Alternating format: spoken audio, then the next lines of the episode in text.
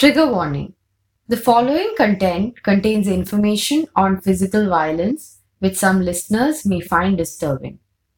For crimes of acid attack, medical and rehabilitation facilities must be provided to survivors free of cost. They must be given free first aid and medical treatment.